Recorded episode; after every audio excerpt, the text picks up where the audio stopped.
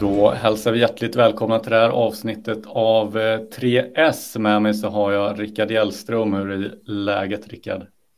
Tjena, jodå, det är rätt så bra faktiskt. Det är ju lite pollen och sånt i luften så man kan låta lite rosslig kanske i, i rören när man pratar men man får ju harkla upp sig så att det blir bra där. Annars är det väl rätt så bra. ja, jackpot ikväll var drygt 7 eh, miljoner som gick vidare från förra veckans omgång. ATG beräknar att det ska finnas 15 miljoner ungefär till en ensam vinnare. Vad, eh, vad säger du om omgången som helhet? Ja, det finns ju några rätt så starka favoriter i omgången och eh, några andra lopp som är lite öppna där. Då. Det är ju det är så det blir, men det finns ju några, eh, framförallt på Sola där är det ett par stycken där mot slutet som är rätt så klara favoriter. Men det är ja, så det är väl eh, blandad kompott kan man säga. Du, det som alla vill ha den här omgången är ju en spik, så vi tar väl och hoppar direkt in i vår första rubrik, nämligen spiken.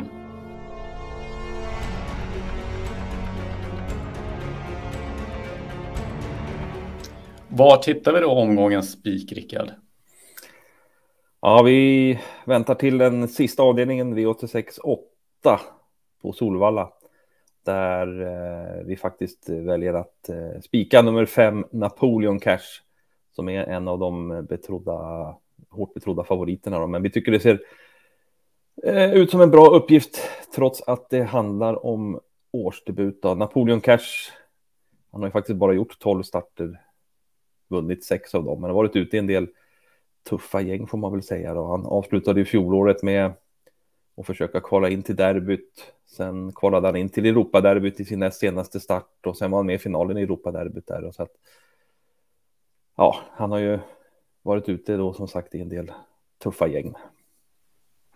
Du, jag ser att det är skor eh, anmält runt om idag.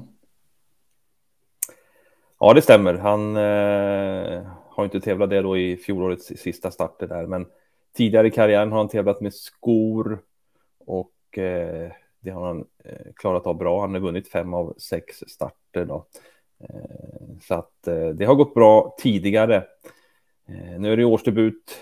Kan jag också då notera att Napoleon Cash har blivit kastrerad under det här uppehållet. Sen kommer jag sin första start som vallack. Timo Nurmos eh, uttalar sig att eh, hästen känns faktiskt bättre än tidigare. Eh, han har ju tidigare också haft problem med en ho där under fjolåret. Det har han inte nu, säger Normos. Och eh, han har förberett hästen med ett par rundbanjobb och räknar med en riktigt bra insats direkt.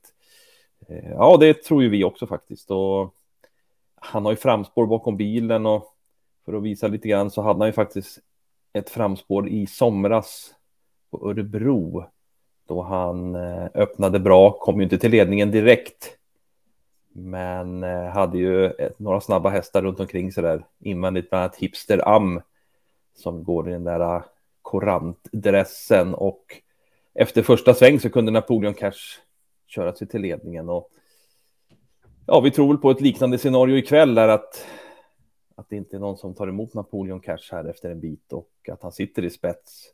Och sedan ser det ju ändå upplagt ut att han ska kunna vinna nu om han då är eh, så där riktigt bra som som vi tror att han kommer vara i den här årsdebuten.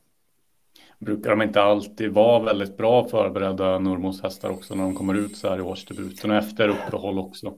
Jo, det är ju så. Det är ju lite olika på olika hästar hur man, eh, hur man liksom ska värdera vad man tror om en, en prestation direkt i årsdebuten. Men en sån här pass, vad man säga, bra häst som Timo Normos tycker att det är så tror jag nog att han har förberett den så väl så att han ska prestera en riktigt bra insats direkt. Så att, eh, ja, det tror vi och eh, tycker att man trots årsdebut kan spika Napoleon Cash där i avslutningen. Hamrar vi in spiken på fem Napoleon Cash.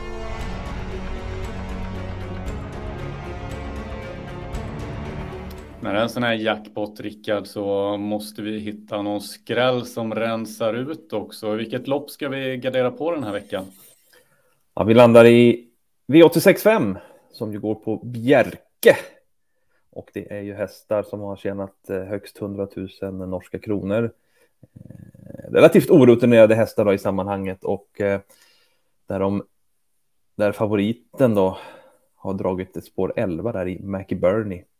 Eh, har ju vunnit två av de tre senaste loppen och ah, galopperade väl med vinstchans där även i sin näst senaste start. Så att eh, hästen verkar ju vara i form i alla fall och är ju ganska stark av sig så att eh, han kan nog tugga på en del i spåren. Men det är ändå dåligt läge på den. Och, 43 eh, procent också. Och, ja, väldigt hårt betrodd där så att eh, det finns ju då eh, betydligt eh, spelvärdare hästar bakom kan man säga helt enkelt. Vad eh, hittar vi där i så fall då? Ja, ska vi lyfta fram en häst som vi tycker har blivit väl, eh, ja, lite betrodd här då, som, som vi tycker har större chans än som det ser ut att procenten sitter nu, är nummer tre, Brilliant Cash. Eh, det är en häst som har fått bra läge då, till skillnad mot eh, favoriten där, nummer 12, eller nummer 11, McBurney. Tre Brilliant Cash där, näst sist så eh, vart det ju faktiskt ledningen och eh, det var från ett sjunde spår så att han körde sig till spets då in i första sväng. Är ju rätt snabb ut och eh, den gången så gick han undan till seger före Frode Hamres ID Duke of Lords. Så att eh, det ser ut som man sträcker på sig rätt så bra där till slut ändå. Så att det var ju fin inställning där på tre Brilliant Cash. Eh, som nu dock inte har startat i år då och det kan ju vara lite frågetecken. Men hästen har gått två sulkejobb här berättar tränaren. 16-1600 meter som snabbast så de har förberett hästen väl och tycker att hästen ska gått framåt ytterligare med det senaste jobbet i sig. Eh, så att det låter ju bra. Dessutom ska det bli första rycktussar ikväll, okay. vilket är värt att notera. Så att eh, trots eh, att det handlar om en liten frånvaro på tävlingsbanan så låter det rätt bra på hästen från bra läge och kan mycket väl bli spets igen här så ja, alltså den har blivit lite väl eh, lite betrodd tycker vi och det tackar vi för. Ja men bra, då tar vi och garderar på i eh, V865 då så glömmer vi inte bort nummer tre Brilliant Cash Ryktussa där, spännande. Du Rickard, näst upp nu så ska vi ta och chasa.